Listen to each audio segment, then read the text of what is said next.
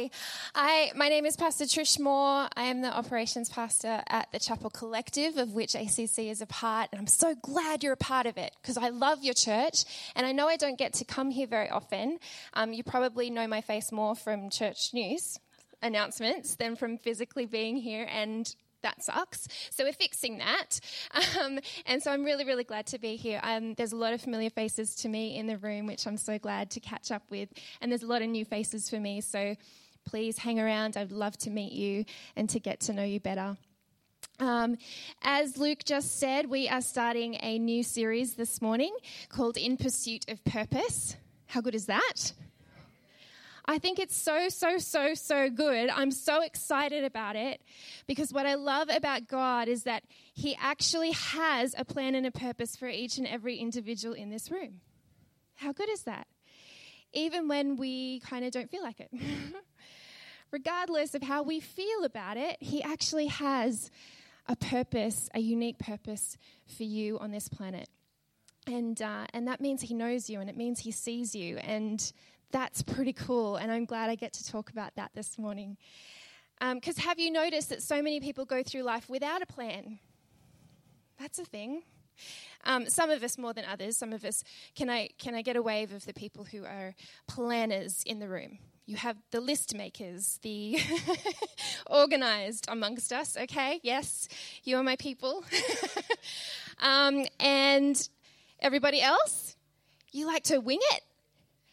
Yes. okay. I, and that works out sometimes, right?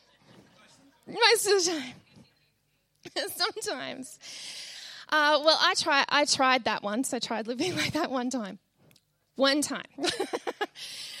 uh, so a couple of years ago, I signed up for a mud run and that's one of those obstacle courses where you have to work as a team to get over obstacles that are too high to climb on your own.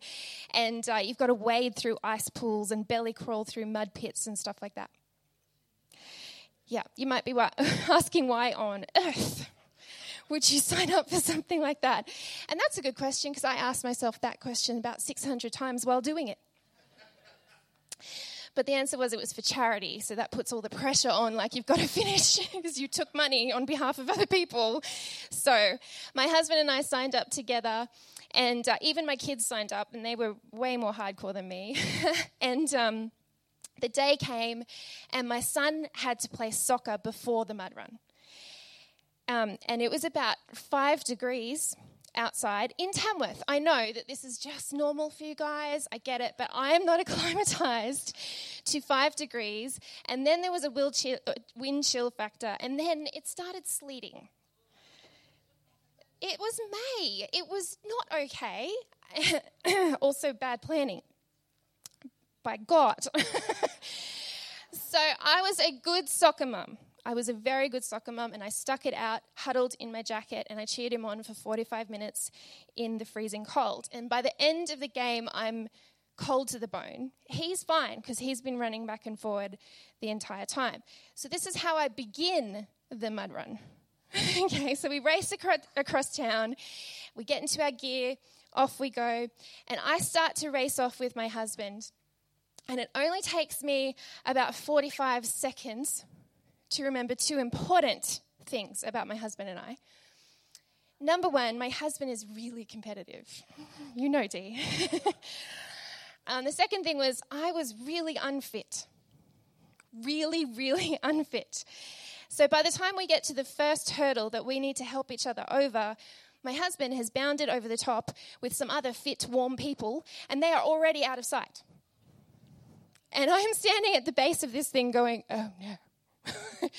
because now uh, I, I realize I, for, I forgot to make a plan with my husband, Dan, to um, stick together at all costs on this particular thing. And so, um, consequently, I had to wait for the next group of people to arrive so that we could work together to get over this obstacle. And here's the problem I don't, I don't really know these people and, um, well, in order to get over this thing, I have to have someone kind of shove me from behind Um, yeah, it was really, really awkward and a really bad way to get to know someone. because they had a very uncoordinated, ungraceful view of my rear end for most of the day. I was totally mortified. And then I realized I had to do the same thing for them, which was equally awful. And, uh, and so I was cursing my lack of planning very quickly. And my husband is nowhere in sight because he's probably already finished. But I persist because it's for charity. So I'm determined to finish the thing. And I did. I finished it. Um, I ended up going home with hypothermia, literally, not as a joke, actual hypothermia, and a big grudge against my husband. And to this day, to this day, if I am cold and I hop into a hot shower, my fingertips still turn black. it's so fun. So, if anyone is asking you, do you want to do this fun thing called a mud run? Just don't do it. Or go with a team and plan ahead, people. So, Pastor Craig Groeschel says everyone ends up somewhere in life, but few end up there on purpose, which is a pretty cool saying. And this series is about finding our purpose and deliberately digging for our vision. Yeah? The literal definition for vision is the faculty or state of being able to see that's, that's good. Hopefully, most of us can see okay. But more broadly, what we're talking about here is the ability to think about or plan the future with imagination and maybe some wisdom. I think they're a good combination. Um, so that's what we're looking at today.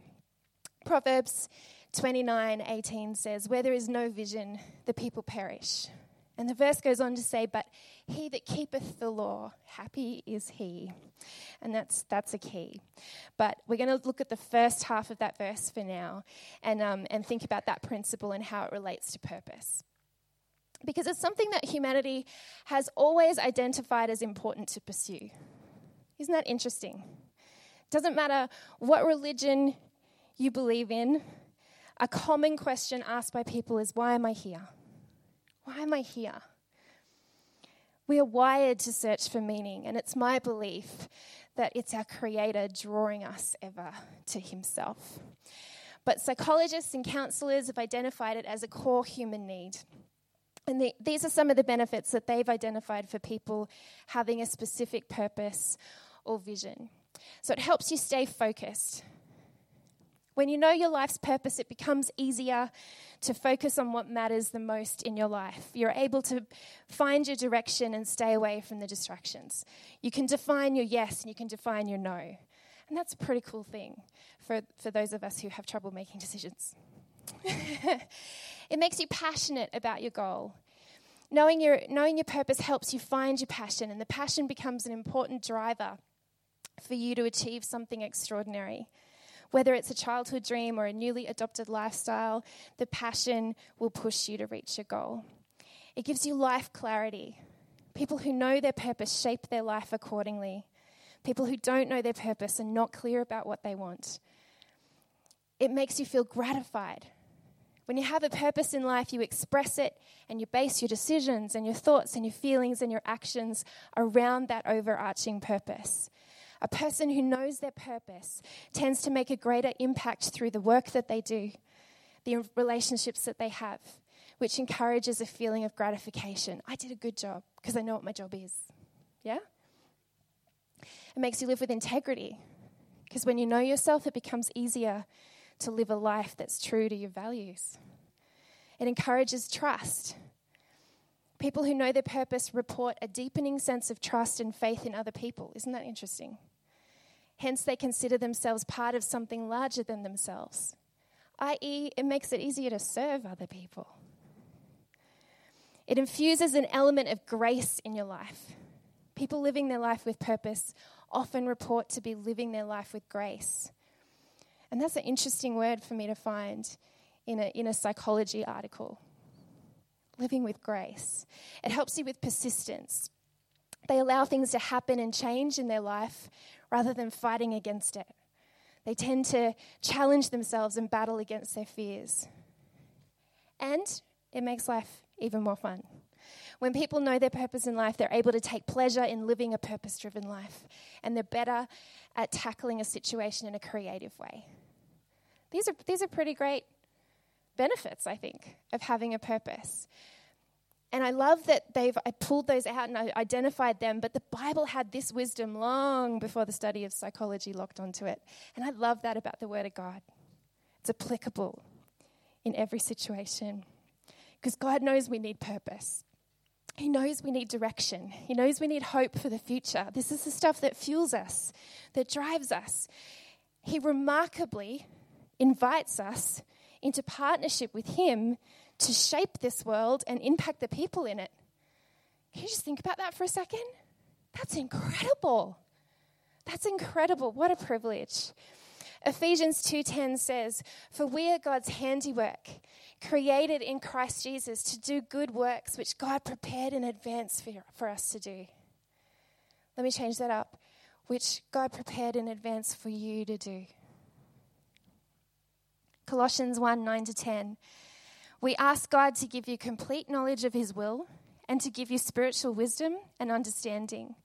Then the way you live will always honor and please the Lord, and your lives will produce every kind of good fruit. All the while, you will grow as you learn to know God better and better. I love this verse because we see here that it's possible to come to God and ask Him. We're allowed to do that. You know, that's something that I've actually restrained myself from doing in the past. I'm like, oh, look, um, you know, God will, God will reveal it when, if, when, when, if. Let's not be timid.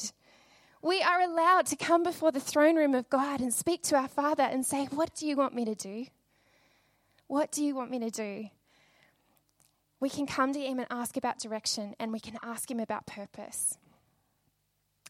There are two things to go, two ways to go through life. We can try to be aware of our purpose and pursue it, or we can leave that call unanswered. We can remain timid. And when we choose to be intentional, we live the same peaks and valleys of life as everyone else. Sorry about that, but we do. but we experience them differently.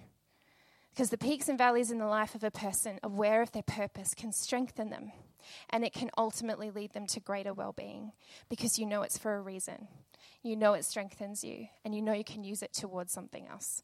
And that's pretty powerful. If we live without a purpose, life just happens.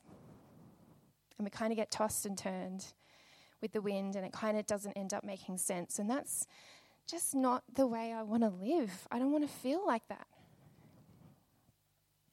Without an intentional pa- plan, everything tends to become a reaction, right? Marriage, without a plan. You can carry on happily until you aren't happy and then in reaction try to fix things. Anyone ever been reactive to their spouse? How did that go for you?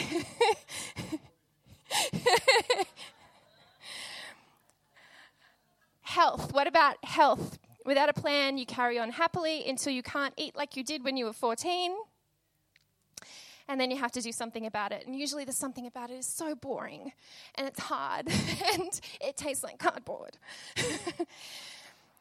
Finance without a plan. You go the way of everybody else until you have credit card debt, have more expenses than income, and then again you're taking drastic measures to readjust your life and it's painful.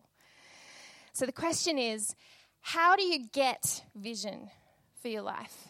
How do you get an intentional plan? So, today, what I want to do is spend time looking at some ways that people in the Bible did it and found it, how they decided on a plan for the season that they were in. Because it's likely that we're all going to have more than one, more than one purpose as we reach across the seasons of our lives. So, the first person I want to look at is Nehemiah. Now, Nehemiah is serving King Artaxerxes, the king of Persia, during the exile of Israel. And some of the Israelites have been allowed to return to Jerusalem, but the king has forbidden them from rebuilding the city.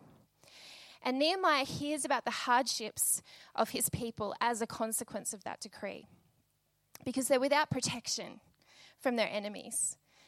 Um, we pick up the story in Nehemiah 1, verses 2 to 4. Hanani, you can, like, I'm assuming the pronouncement on that name, good.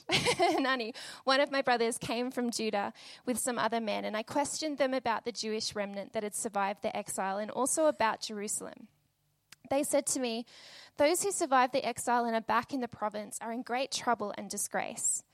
The wall of Jerusalem is broken down and its gates have been burned with fire. Now, this hearing this places a deep burden on Nehemiah. He takes the problem to the Lord. He prays and he fasts for days as he formulates a plan. And then he approaches the king in Nehemiah 2 3. I said to the king, May the king live forever. Why should my face not look, not look sad when the city where my ancestors are buried lies in ruins and its gates have been destroyed by fire? This was a very bold reply to a king who's like, Why does your face look like that? This is the king who told them they cannot build. And after Nehemiah prays and fasts, he's like, You know what? I'm just going to get bold.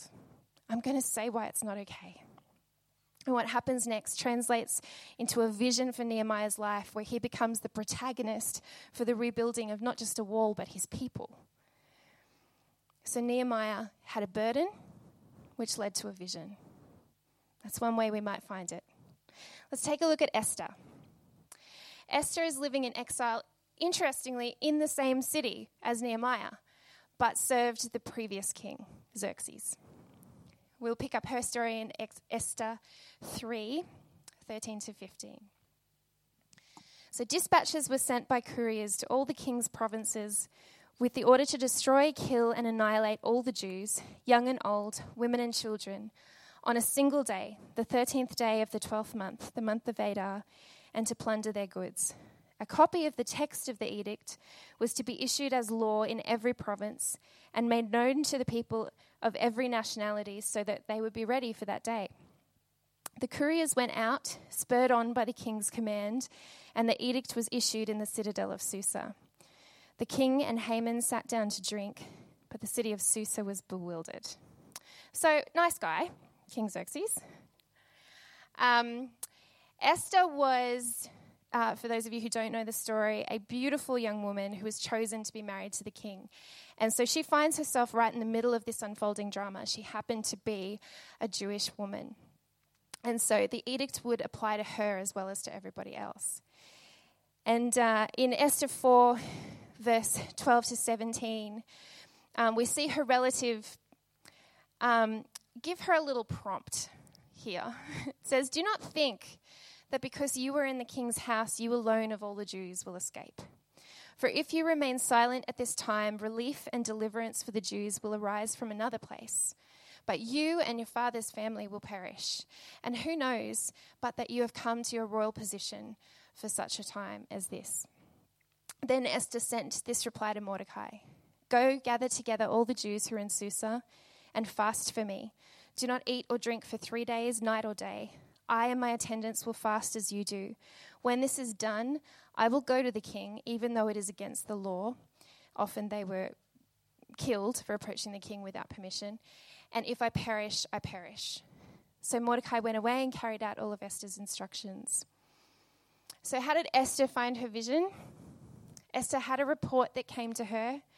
Her uncle asked her to act. She was too afraid. She found her courage and then began to make a plan. Sometimes it's allowed to be messy. And you're allowed to not get it right the first time. And you're allowed to have people kind of urge you and prompt you and encourage you along the way. And it's okay to speak up even if your voice is shaking. Let's move on to Joseph. Genesis 37 5 to 11. Joseph had a dream, and when he told it to his brothers, they hated him all the more. He said to them, Listen to this dream I had. We were binding sheaves of grain out in the field when suddenly my sheaf rose and stood upright, while your sheaves gathered around mine and bowed down to it. His brothers said to him, Do you intend to reign over us? Will you actually rule us? And they hated him all the more because of his dream and what he had said. So Joseph had a God given dream, but it would take years in the refining and the outworking. It would involve massive hardship for him before it would come to fruition. A lifetime before it came to fruition. a lot of detours along the way. And that might be the kind of feeling that some of you have as well. That God gave you a dream and there's been a lot of distraction and a lot of detours along the way. But take Joseph's life as an encouragement. God does not forget you, God does not forget your purpose. He has created you for something, and He will not waste you. Moses, Exodus 3. Now, Moses was tending the flock of Jethro, his father in law, the priest of Midian, and he led the flock to the far side of the wilderness and came to Horeb, the mountain of God. There, the angel of the Lord appeared to him in flames of fire from within a bush.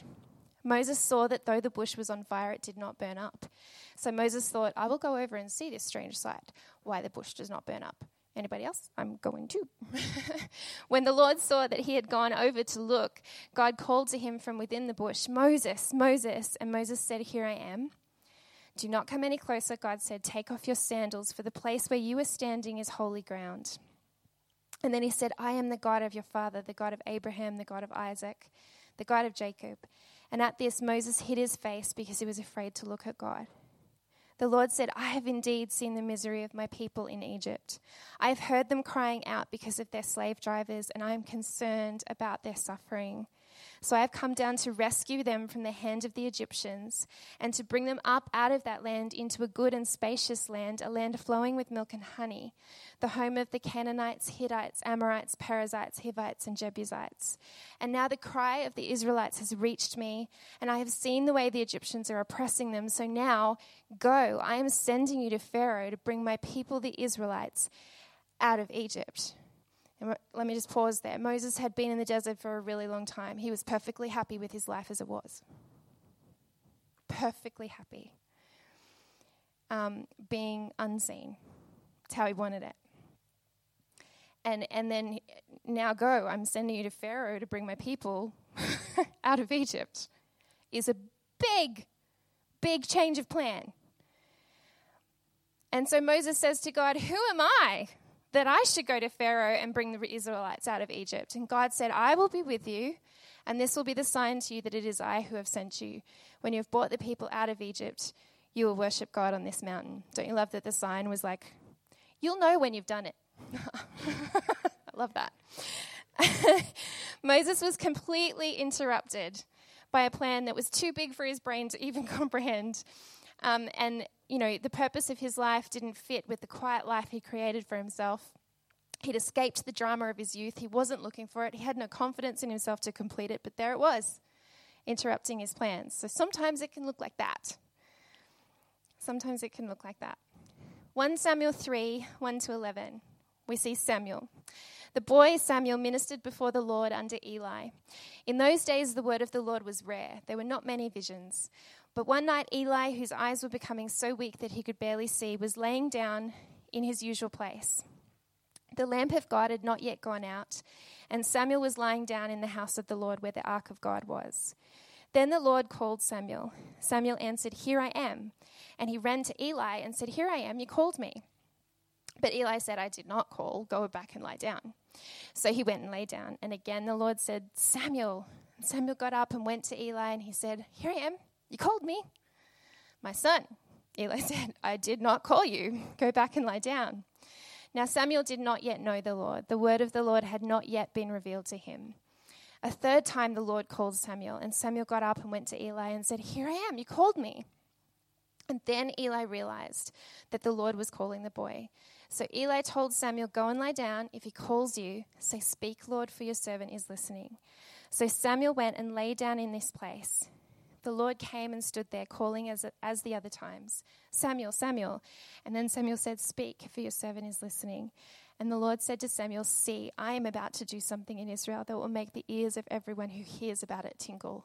I love that sentence. I'm like, Yeah, do that. Make my ears tingle, Jesus. Samuel is woken in the night by the voice of God. He's not even familiar with it yet. He didn't recognize it at first. He's young, underqualified, inexperienced. But you know what? God qualifies. God qualifies. If He says you can do it, that's it. Right? Yeah. Okay, right. Yes. and then we have um, Paul, also known as Saul. Meanwhile, Saul was still breathing in Acts 9, breathing out murderous threats against the Lord's disciples. He went to the high priest and asked him for letters to the synagogues in Damascus so that if he found anyone there who belonged to the way, the way of following Jesus, whether men or women, he might take them as prisoners to Jerusalem. And as he neared Damascus on his journey, suddenly a light from heaven flashed around him. He fell to the ground and heard a voice say to him, Saul, Saul, why do you persecute me? Who are you, Lord? Saul asked. I am Jesus, whom you are persecuting. Now get up and go into the city. You'll be told what you must do. And so Saul is interrupted on his journey to be supernaturally given his purpose in an incredibly supernatural encounter. But what I find comforting is that each of these heroes of the faith came to receive vision for their lives, purpose for their lives in completely unique ways. Some were burning bushes and visitations, but some of them were very ordinary ways. And that encourages me because sometimes I can look around and go, oh, that person's nailing it. They know exactly what they're doing, and I feel like I'm floating. And they, they uh, I, talk to me like you talk to them. That's not your journey. You're unique. God has created you um, to do something that only you can do on this planet. So let's not look around anymore, except to encourage each other, yeah? We see in these examples that God's purpose applies to people from every walk of life, every kind of beginning, every age. The purposes were unique as well. They're created for you and about you. Romans 12, 6 to 8 says, We have different gifts according to the grace given us. Is, if a man's gift is prophesying, let him do it in proportion to his faith. If it's serving, let him serve. If it's teaching, let him teach. If it's encouraging him, let him encourage.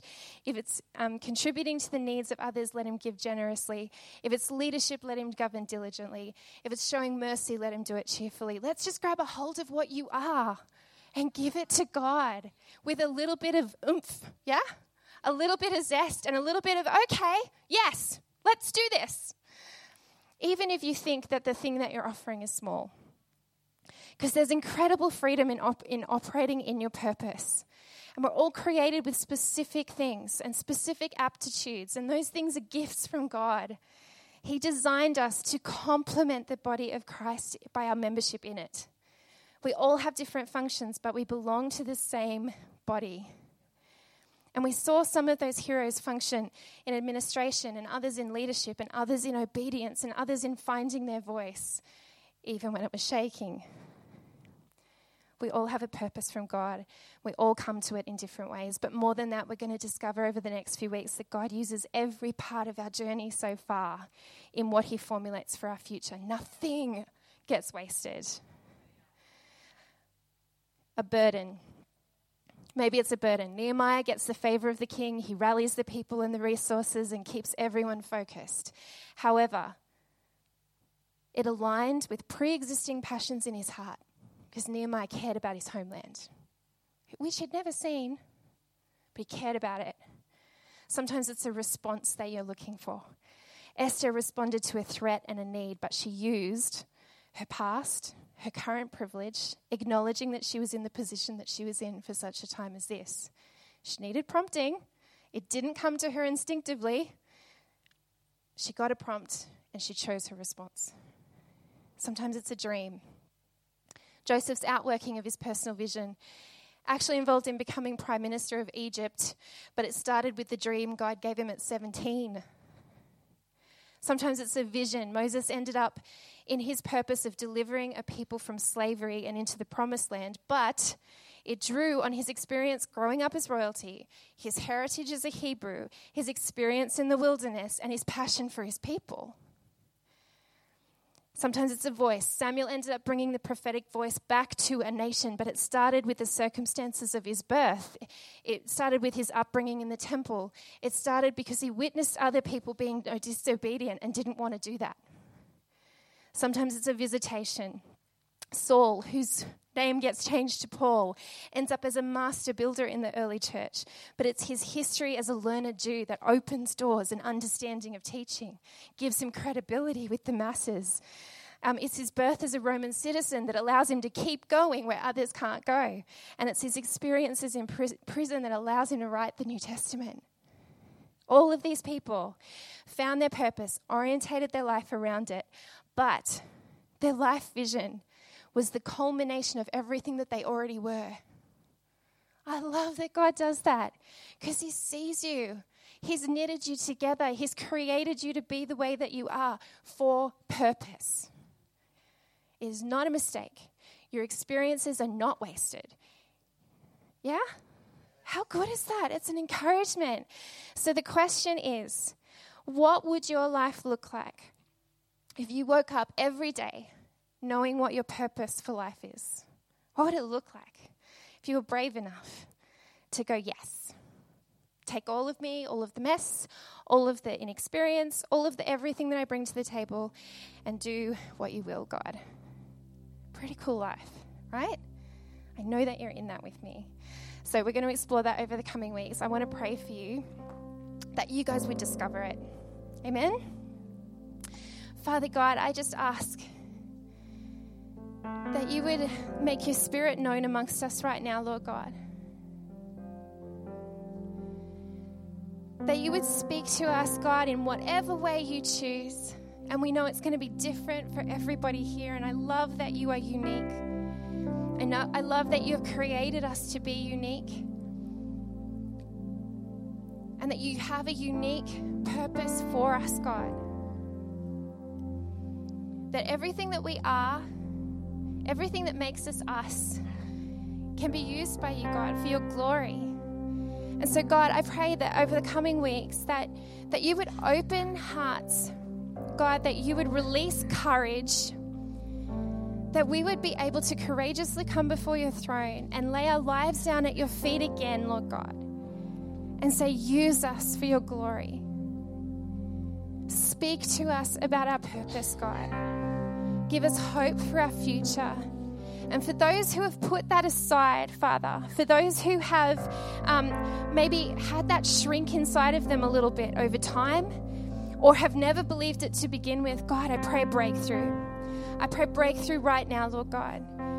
That you would break off chains of restrictions that don't exist for you, God. Restrictions don't exist for you. And we place ourselves in your hands, they don't exist for us either. God, change our hearts. Forgive our unbelief. We place ourselves in your hands again this morning. In Jesus' name, reveal yourself, Lord. Amen. Amen. So we're going to continue the conversation. Why don't you welcome Dan? Thanks, Trish. Good word, yeah? I shouldn't have got a clap from walking from there to there. We Listen, uh, you clap. stepped up a step. We celebrate the wins. it's the little things. It's the little things. Funny you should say I've tripped over that a lot, so I'm feeling quite, you know, all, all, all right about myself. Yeah, that didn't at, happen today. You deserve minute. applause. Thank you. Thank you, Trish, for coming all this way. And yeah, good word. If you've got a question for Trish, uh, 0492996707. We'll come to this phone. If you call in the next two minutes, you get a knife set. And uh, it's just a, ma- a, knife knife, a bath knife, a brick knife. It, it, goes on. I need a brick knife. You need a brick knife? Yeah. We all need a brick knife. Yeah. I've just pressed something and I don't know where Kerry is because the things have disappeared. Do you know how to work this thing? Oh, here we go, Kesh. Thank you. While Kesh is doing that, um, I'll kick off with a question. Can you, uh, thank you very much. yes, absolutely. that was probably more impressive than stepping up. Pretty much, that's right. Well done, Kesha. If uh, it was, step. You did both. I know, right? That was more impressive. It's uh, it, and it, for men, it's hard. You know, we, you know, if I'm chewing gum and walking at the same time, it's a pretty good day. Trish, thanks, Dave. I appreciate that, mate. Terrible joke, but Dave laughs. It's nice. um, can you briefly tell us about uh, the time or a time or a series of times in your life where your purpose, there was like aha moment? Okay, we're diving right in deep. Yeah, it's sorry. good. No, it's good. It's good. Um, okay, well, I'm just going to be really um, vulnerable with you guys. I um, love my husband to pieces. Love my husband to pieces. Uh, but before I met him, I had dreams of like grand plans of city living and like international whatevers. And anyway, the the silly dreams of a 16 year old girl about how grand my life was going to be. Now, my husband is a farmer in the same town that I grew up in. So when I fell in love with him, that kind of meant change your plans, Trish, more. because the city living is going to be a bit awkward because you won't see your husband, etc. So, um, so consequently, because of that, over the years, what I've recently, like really recently discovered, is that I kind of squished dreaming about what my life could be because I thought it had all of these boundaries and restrictions on it. And um, I've come only in the last 12 months to realize what am I doing? What am I doing? Because I'm putting God in a box made by me. that he, he's like, that's a nice box, Trish. But he's not even remotely in it. You know what I mean? He can't be um, enclosed like that. And so that's where I'm really passionate about speaking to you guys today about, about let's not be timid about this stuff. Because I'm, I'm saying that to myself more than anyone here. I'm saying, no more am I going to say my life is restricted and, and there's all these boundaries on it because of the obligations that I have and the, the decisions I've made and all of that stuff. God is bigger than that. And the purposes He works out through me do not need to look like what, I, what my 16 year old self thought it should look like, but nor do they need to look like my 40 year old self accidentally made it smaller. You know what I mean? So it doesn't matter your age, it doesn't matter your circumstances. God does use you, He uses you. He uses you in the small ways. Sometimes He gives us a grand, arching purpose. But let's take Esther for a second. She had one moment in time to be brave. She's known as a hero of the faith. We have no idea what the rest of her life looked like. Small things. People partnered with her for three days. They didn't eat, they didn't drink, because they, they were pushing everything that they had of themselves, putting their lives on the line because at, at the outcome of what Esther would or wouldn't do at the end of that. They had no guarantee she was going to be brave enough to say something. And so, you know, those guys were, were living out that purpose in that moment. Let's not try and put our own human version on what is important to God anymore. Let's not do that. Let's value the stepping up the steps. Let's, let's value the little things that we do where God uses us every day. And it adds up to a lifetime of faith. And the ripple effect of that we cannot perceive. We cannot perceive. Sorry. Thanks, Trish. Um, I've got a question here. It says, loved the floating term. I'm floating and can't figure out my purpose. Any tips? Yeah, well, as you just heard, I get you. I've been floating for a little while myself.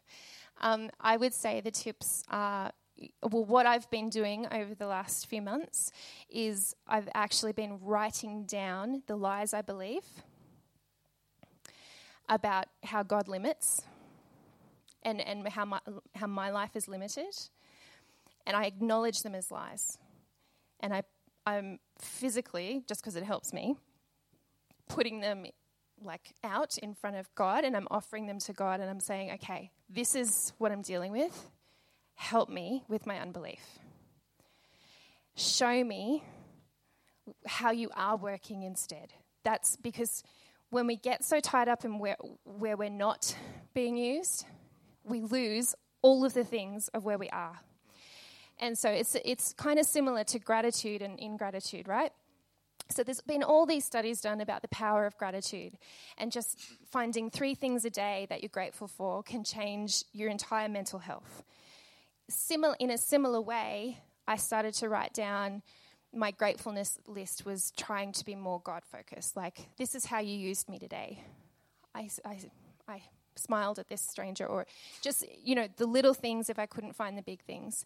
And you start to feed that instead of feeding this negative, he's not there, he's not using me, I'm not.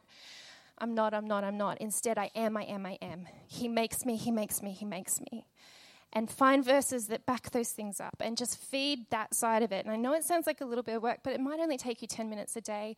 I'm telling you, it's worth it. Yeah. That's good because that answer sort of ties in with the next question. So you've already sort of part answered it. Um, I've been struggling with my mental health lately. I've tried praying to God, still find it very difficult. I don't know what to do. Yeah. Yeah. So I guess I would start I, I would start there. I know it's when you're dealing with something really, really hard and really, really big, being told to do something small kind of feels a bit like, really? Especially if you've done it a bit before. I get that. I really get that. But it doesn't make what you're being asked to do less true or less effective. I love actually that God's solution to some things or the easing of some things that are hard are sometimes simple. How kind. How kind that He's not making us jump through 7,000 hoops to make life just a little bit better. And so, if you can, feed into that gratitude thing. Um, if you can, um, there's, there's great studies out there about um, this thing called mindfulness. Now, some people over spiritualize that. It just literally means just be still. And when I spoke to a Christian counselor a couple of years ago, they were like, they just added, be still and know that I'm God. Just 10 minutes a day, be still. Empty your mind of all things. Find one verse, and every time you want to think, just go, I'm, I'm, shelving that for a minute. Just these 10 minutes are about this promise in the Bible. So there's little things that you can do. But honestly, if you really are struggling with your mental health, please seek help. That is the best thing that you can do. If you can find a Christian counselor who can come and partner with you um, on that journey, just because they share that um, the core values of what you have, um, I really would encourage you please reach out, talk to people, talk to your close friends, ask them to pray for you, allow yourself to be vulnerable, um, allow yourself to be bold to go, I don't want to live that way anymore. So get some fight in your spirit and do the little things and then do the occasional big thing like asking for help. I know that's a lot harder to do. Yeah. That's good. Some good tools there if you're like me, I work in pictures. It's really easy because words are too difficult. So God gives me pictures, one syllable pictures. But uh, it's I like the the visual imagery of having like a little um, tool belt, yeah. a literal tool belt, yeah. um, and having these tools. So conversations like this is fantastic. Thank you, Pastor Trish. Where you can go, I can add that tool to my tool belt. Uh, we've probably got time for one or two more. The screen's just gone blank. Uh, what specific skills do you use to plan your purpose and faith journeys? Um, I mean, prayer. Talking to, um, you know, going going back to that verse. Was it Colossians? Did anyone write notes? um, going back to that verse of um, the example of, hey, we pray for you all the time. We pray that you would get wisdom from God. We pray that He would reveal His purpose for you.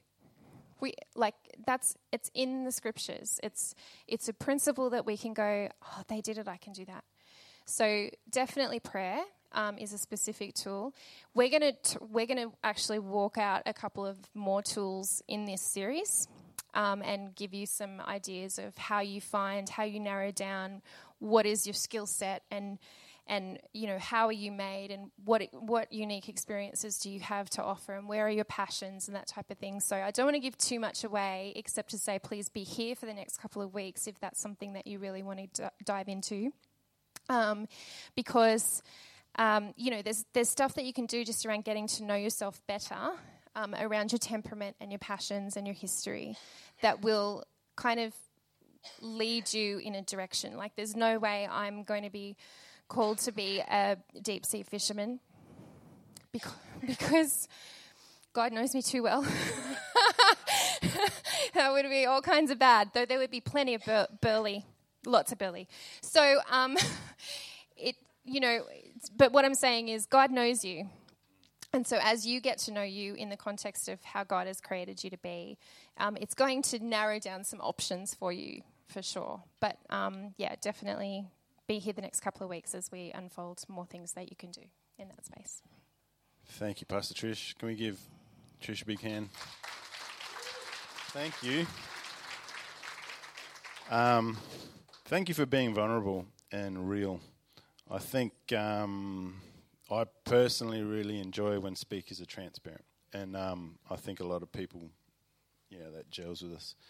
How about I pray, and um, then I'm going to introduce Lisa real quick, and then we're going to leave. I was going to say have coffee and stuff, but I don't think we're doing that yet. Cool. Let's pray.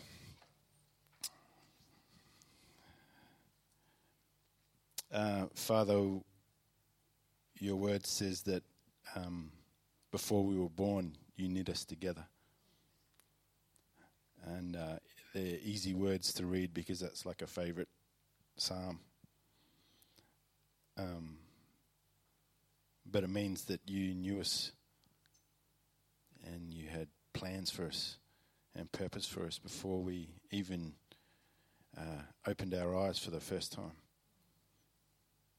Um, Father, I thank you that um, Pastor Trish is, is the kind of person that is real about where she's at and how she's going. She isn't sitting in some sort of glass tower, um, um, you know, voicing wisdom to all the rest of us. She's she's in the journey, and and I'm really grateful for that. Uh, Father, we thank you for these stories of purpose, uh, examples of purpose. We thank you for the people who've gone before us, the great cloud of witnesses, each who um, even struggled with purpose or found it hard to hear or were frightened or confused or whatever, but they did it anyway. Father, help us to be proactive in listening to you for our purpose. In Jesus' name, amen. Amen. Thank you.